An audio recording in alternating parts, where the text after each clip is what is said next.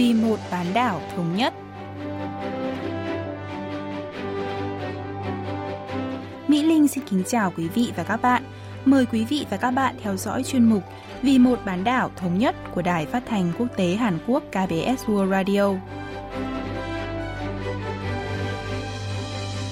Trong phần 1, diễn biến quan hệ liên triều, chúng ta sẽ nghe chi tiết về Đại hội Đảng Lao động Bắc Triều Tiên lần thứ 8. Ở phần tiếp theo, cận cảnh Bắc Triều Tiên, mời các bạn tìm hiểu về tiểu thuyết tại miền Bắc.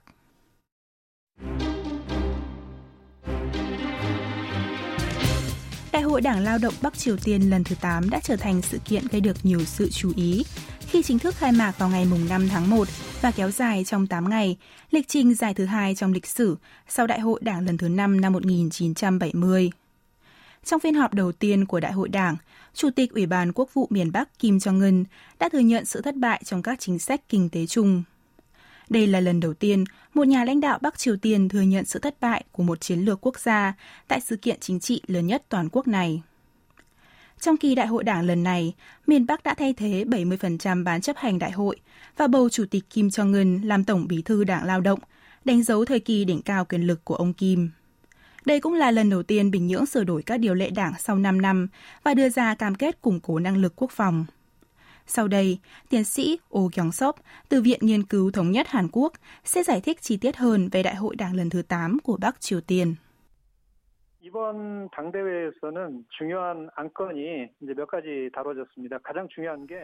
Một trong những chủ đề chính của đại hội đảng lần này là chiến lược giải quyết khó khăn kinh tế. Về cơ bản, Bắc Triều Tiên chủ trương phát triển kinh tế bằng cách tự lực cánh sinh và không đưa ra được mục tiêu đột phá nào trong chính sách – ở lĩnh vực quân sự, Bình Nhưỡng chú trọng phát triển công nghiệp quốc phòng và tăng cường khả năng răng đe chiến tranh hạt nhân. Bằng việc sửa đổi các điều lệ đảng, miền Bắc đã khôi phục ban thư ký và chức danh Tổng bí thư đảng lao động nhằm củng cố quyền lực của ông Kim Jong-un. Điều thu hút sự chú ý trong cuộc cải tổ nhân sự lần này là việc ông Cho Yong-won được bầu làm Ủy viên Thường vụ Bộ Chính trị và trở thành nhân vật chủ chốt trong cơ cấu quyền lực của miền Bắc trong khi đó, bà Kim Yo-jong, em gái nhà lãnh đạo Kim Jong-un, lại bị loại khỏi danh sách ứng cử viên dự khuyết Bộ Chính trị. 당 정치국 후보위원회에서 이번에 탈락했다는 게 상당히 눈여겨봐야 될 대목이라고 생각을 합니다. Vào ngày họp thứ ba của Đại hội Đảng mùng 7 tháng 1, Chủ tịch Kim Jong-un được cho là đã xem xét lại quan hệ liên triều và đưa ra định hướng chính sách đối ngoại. Tuy nhiên, nội dung chi tiết không được công bố rộng rãi, nên chưa rõ ông Kim đã đề cập những khía cạnh nào trong quan hệ với Hàn Quốc. Được biết, ông Kim đã đổ lỗi cho Hàn Quốc khi cho rằng miền Nam đã đẩy quan hệ liên triều trở lại trạng thái căng thẳng, như trước khi có tuyên bố bàn môn điếm năm 2018. Mặc dù cáo buộc Hàn Quốc sử dụng vũ khí tối tân và tổ chức các cuộc tập trận quân sự Hàn Mỹ, Chủ tịch Kim Jong-un vẫn bỏ ngỏ khả năng nối lại quan hệ với Seoul và nhấn mạnh quan hệ song phương có thể cải thiện hay không phụ thuộc hoàn toàn vào thái độ của Hàn Quốc. Ông Oh Kyung-sop phân tích. 그러면서 이제 북한이 지금 우리 한국 정부가 방역 협력, 인도주의적 협력, Hàn Quốc trước đó đã bày tỏ hy vọng hàn gắn quan hệ liên triều qua hợp tác kiểm dịch, viện trợ nhân đạo và triển khai các tour du lịch cá nhân của người dân miền Nam tới miền Bắc. Tuy nhiên, Chủ tịch Kim Jong-un cho rằng, thay vì những vấn đề không cần thiết này, Hàn Quốc cần ngừng việc sử dụng thiết bị quân sự công nghệ cao và các cuộc tập trận chung Hàn-Mỹ. Ông Kim cũng yêu cầu Hàn Quốc thực hiện đúng các thỏa thuận liên triều. Nếu không, quan hệ hai miền Nam Bắc sẽ rất khó có thể trở lại như mùa xuân của ba năm trước, khi hai bên ký kết tuyên bố bàn môn điếm. Tuy nhiên, để cải thiện quan hệ với miền Nam, Bắc Triều Tiên phải thay đổi thái độ và đạt được thỏa thuận đàm phán hạt nhân với Mỹ trước.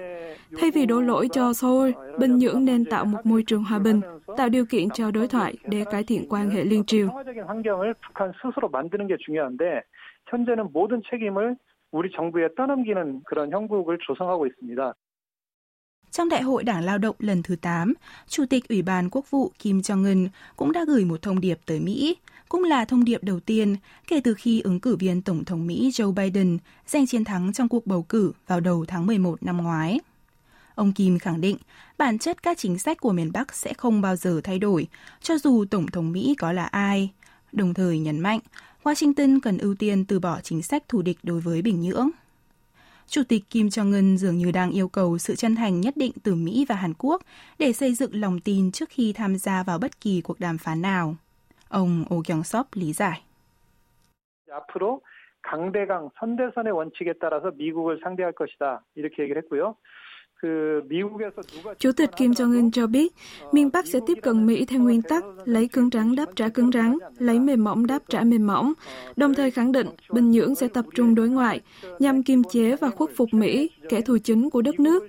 Bắc Triều Tiên nhấn mạnh quan hệ Mỹ-Triều sẽ không có nhiều thay đổi, trừ khi Mỹ công nhận năng lực hạt nhân và dỡ bỏ các lệnh trừng phạt đối với miền Bắc. Theo đó, Bình Nhưỡng sẽ không bao giờ nhượng bộ yêu cầu giải trừ hạt nhân của Washington, mà sẽ chỉ tăng cường răng đe hạt nhân để đối đầu trực tiếp với Mỹ. Vì vậy, tôi nghĩ triển vọng quan hệ Mỹ-Triều trong thời gian tới sẽ không mấy sáng sủa. 정면 승부하겠다 이렇게 선언을 한 것으로 볼 수 있습니다. 그렇기 때문에 지금 북미 관계의 전망도 그렇게 밝지만은 않은 상황이다 이렇게 생각이 됩니다. Tuy nhiên, Bắc Triều Tiên dường như không đưa ra lập trường cứng rắn đối với chính quyền sắp nhậm chức của Tổng thống Mỹ đắc cử Joe Biden. Thông điệp gửi tới Mỹ trong đại hội đảng không bị coi là xúc phạm hay có dấu hiệu khiêu khích. Các nhà phân tích cho rằng Bình Nhưỡng sẽ kiểm chế các hành động quân sự cường độ cao như phóng thử tên lửa đạn đạo xuyên lục địa ICBM cho đến khi Tổng thống đắc cử Biden đưa ra chính sách cụ thể về miền Bắc. Mặc dù vậy, Bắc Triều Tiên khẳng định sẽ tăng cường khả năng quốc phòng để ngăn chặn các mối đe dọa quân sự từ Mỹ. Đồng nghĩa với việc miền Bắc không chỉ chờ đợi để đối thoại với Mỹ, mà có thể sẽ có các hành động khiêu khích nếu Washington không đưa ra được một giải pháp rõ ràng. Tiến sĩ Oh Kyung-sop phân tích chi tiết.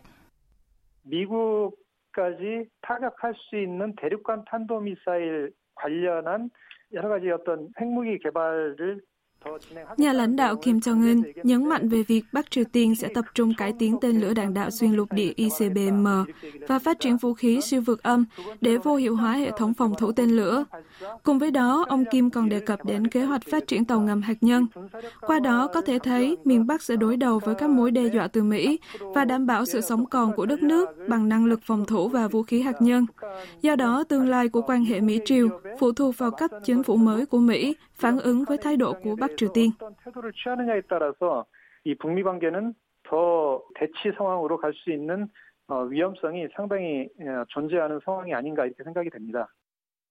Trong khi đó, sự thay đổi nhân sự trong ban lãnh đạo Đảng Lao động cho thấy vai trò của các quan chức ngoại giao với Mỹ và Hàn Quốc đã giảm sút Thứ trưởng Ngoại giao Bắc Triều Tiên Choi Son-hee vốn không xuất hiện trước công chúng kể từ sau tháng 7 năm 2020 khi phát biểu lập trường về chuyến thăm Hàn Quốc của Thứ trưởng Ngoại giao Mỹ Stephen Biegun đã bị giáng chức từ vị trí Ủy viên Ủy ban Trung ương Đảng thành Ủy viên dự khuyết.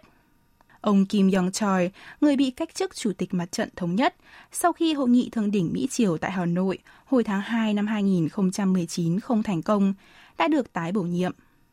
Mặc dù phục hồi ban thư ký, miền Bắc đã loại bỏ vị trí thư ký phụ trách các vấn đề liên triều, một chức vụ đã được duy trì trong nhiều năm từ thời các cố lãnh đạo. Về phần mình, trong thông điệp năm mới công bố ngày 11 tháng 1, Tổng thống Hàn Quốc Moon Jae-in khẳng định miền Nam sẵn sàng đối thoại với Bắc Triều Tiên mọi lúc mọi nơi, kể cả bằng hình thức không gặp mặt. Tuy nhiên, Tổng thống Moon đã không đưa ra phản hồi trực tiếp về việc miền Bắc yêu cầu Hàn Quốc ngừng sử dụng vũ khí công nghệ cao và các cuộc tập trận quân sự chung với Mỹ. Tiến sĩ Oh Kyung-sop lý giải. 지금 첨단 군사장비 도입이나 한미 합동 군사훈련을 중단해야 남북관계 개선에 나설 수 있다는 이 북한의 요구에 대해서는 Việc đáp ứng yêu cầu của Bắc Triều Tiên trong thời điểm hiện tại là rất khó, vì chính phủ Hàn Quốc sẽ giải quyết những vấn đề này theo nhiều cách khác nhau, tùy thuộc vào tình hình hạt nhân trên bán đảo Hàn Quốc, đồng thời nhấn mạnh tham khảo ý kiến của Mỹ. Seoul có thể sẽ tiếp tục nỗ lực cải thiện quan hệ với Bình Nhưỡng và nhấn mạnh cam kết đối thoại liên triều. Hơn nữa, Hàn Quốc cũng cần xem xét cách kiềm chế khả năng tăng cường hạt nhân của miền Bắc và tạo môi trường thuận lợi để Bắc Triều Tiên tiến tới các cuộc đàm phán hạt nhân với Mỹ. 북한이 미국과의 어떤 핵 협상에 나올 수 있도록 어떻게 이 환경을 조성하느냐 하는 문제도 대단히 중요하다고 봅니다.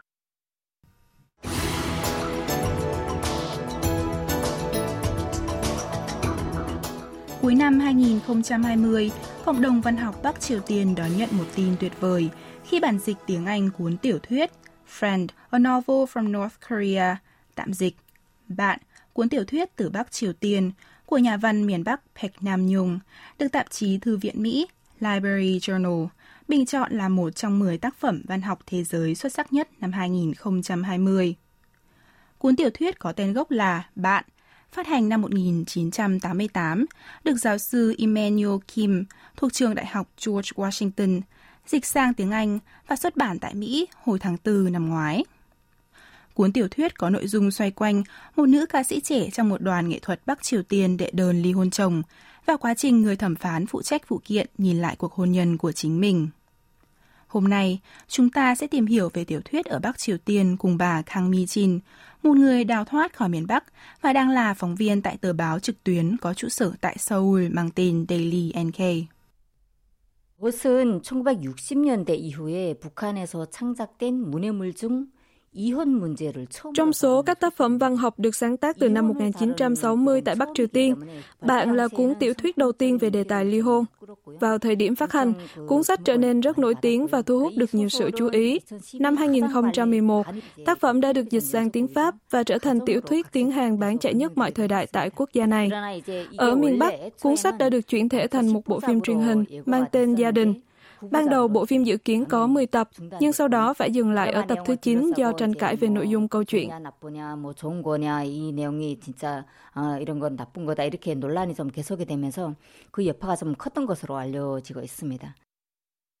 Park Nam Nhung là một trong những nhà văn hàng đầu tại Bắc Triều Tiên.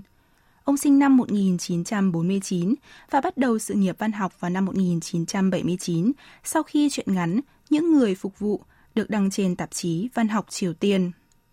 Kể từ đó, ông đã xuất bản khoảng 20 tác phẩm, bao gồm cả truyện ngắn và truyện vừa. Hầu hết các cuốn sách của ông gây tranh cãi do khắc họa các vấn đề hàng ngày của người dân và cảm xúc của họ.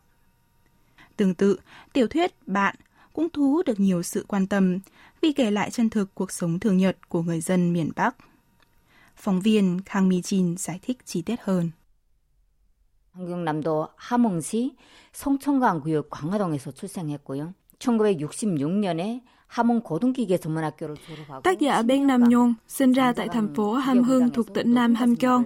Sau khi tốt nghiệp trung học phổ thông chuyên về cơ khí năm 1966, ông làm việc tại một nhà máy sản xuất máy móc trong 10 năm. Các tác phẩm của ông không những phản ánh kinh nghiệm làm việc của tác giả, mà còn miêu tả chi tiết cuộc sống của người dân Bắc Triều Tiên qua lối kể chuyện không gò bó, khác hẳn với những cuốn tiểu thuyết thường thấy tại miền Bắc. Các tác phẩm của ông cho độc giả một cái nhìn sâu sắc về các vấn đề liên quan đến con người và cuộc sống.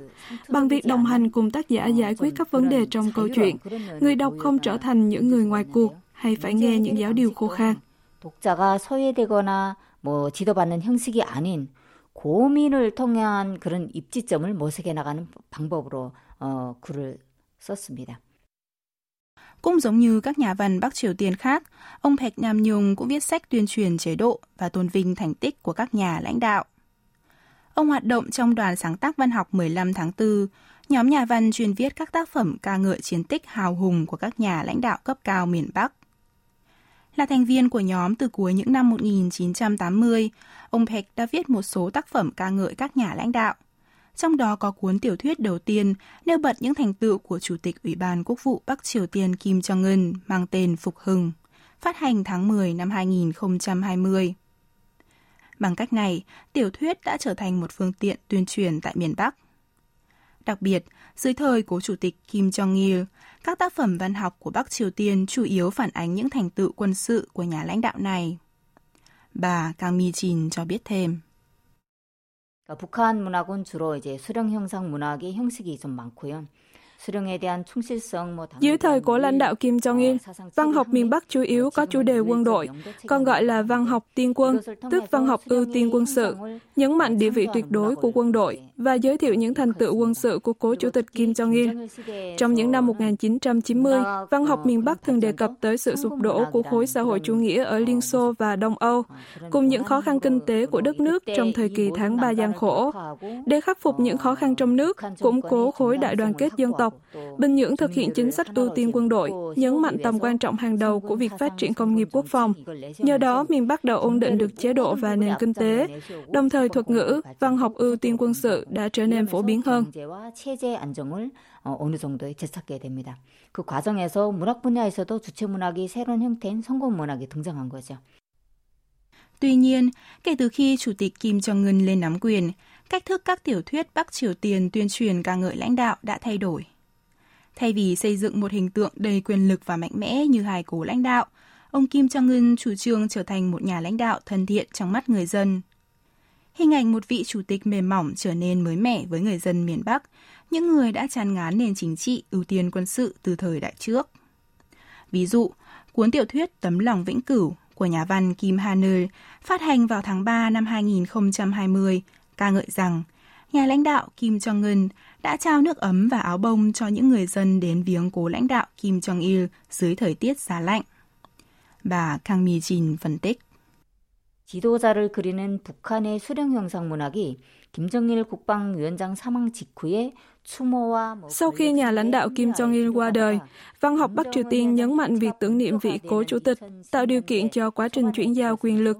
khi đi vào điều hành đất nước một cách nghiêm túc vào đầu những năm 2010, Chủ tịch Ủy ban Quốc vụ Kim Jong-un đã tạo cho mình một hình ảnh nhà lãnh đạo thân thiện.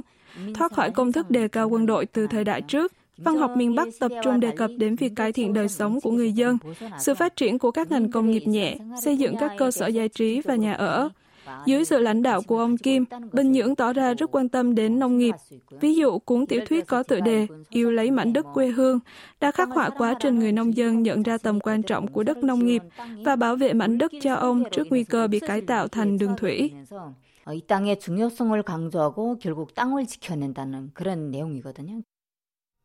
Năm 1992, cuốn tiểu thuyết Bạn được giới thiệu tới độc giả Hàn Quốc và nhờ đó, người dân miền Nam bắt đầu xóa bỏ định kiến, văn học Bắc Triều Tiên chỉ đơn giản là tài liệu tuyên truyền. Một cuốn tiểu thuyết khác của miền Bắc mang tên Bài ca thanh xuân, miêu tả niềm đam mê và tình yêu của thanh niên Bắc Triều Tiên, cũng được phát hành ở Hàn Quốc vào tháng 6 năm 2018. Hai tháng sau, các tác phẩm văn học Bắc Triều Tiên chính thức tiếp tục được xuất bản ở miền Nam trong dự án do một tổ chức phi chính phủ Hàn Quốc mang tên Hợp tác Kinh tế Liên Triều cho nền nông nghiệp thống nhất khởi xướng. Cộng đồng văn học Hàn Quốc đang hy vọng vào những cuộc trao đổi tiểu thuyết giữa hai miền Nam Bắc. Bà Kang Mi-jin cho biết. 남북한 문인들은 2000년 6.15 공동선언 이후에 남북하의 기류를 타고 2006년에 Sau tuyên bố chung liên triều ngày 15 tháng 6 năm 2000, các nhà văn hai miền Nam Bắc đã thành lập Hiệp hội Nhà văn Dân tộc 15 tháng 6 vào năm 2006. Đây là tổ chức văn học đầu tiên được các nhà văn của hai miền cùng lập ra kể từ khi đất nước bị chia cắt. Tháng 2 năm 2008, Hiệp hội đã cho xuất bản tạp chí văn học chính thức đầu tiên mang tên Văn học Thống nhất, phát hành 6 tháng một lần cho đến số thứ ba, cũng là số cuối cùng vào tháng 3 năm 2009. Tuy nhiên, trong bối cảnh quan hệ liên triều lâm vào bế tắc, cho đến nay vẫn chưa có thêm hoạt động giao lưu văn học nào giữa hai bên. Sẽ rất tuyệt vời nếu các viện nghiên cứu hai miền Nam Bắc tiến hành mở rộng giao lưu văn học, chẳng hạn như dự án cùng biên soạn cuốn từ điển dân tộc từng thực hiện trước đó. 연구 기관이 함께 진행하면서 넓혀나가는 게 좋은 방안이라고 생각을 합니다. việc tiểu thuyết Hàn Quốc có thể tiếp cận độc giả ở Bắc Triều Tiên hay không vẫn là một ẩn số. Trong bối cảnh quan hệ liên triều căng thẳng hiện nay, khó có thể mong đợi bất kỳ sự kiện giao lưu văn học nào giữa hai bên vào lúc này. Hy vọng hai miền Nam Bắc sẽ trở thành những người bạn thực sự, như tiêu đề cuốn tiểu thuyết của tác giả Bạch Nam Nhung, và sớm có một ngày, các tiểu thuyết gia hai miền có thể giao lưu, trao đổi với nhau.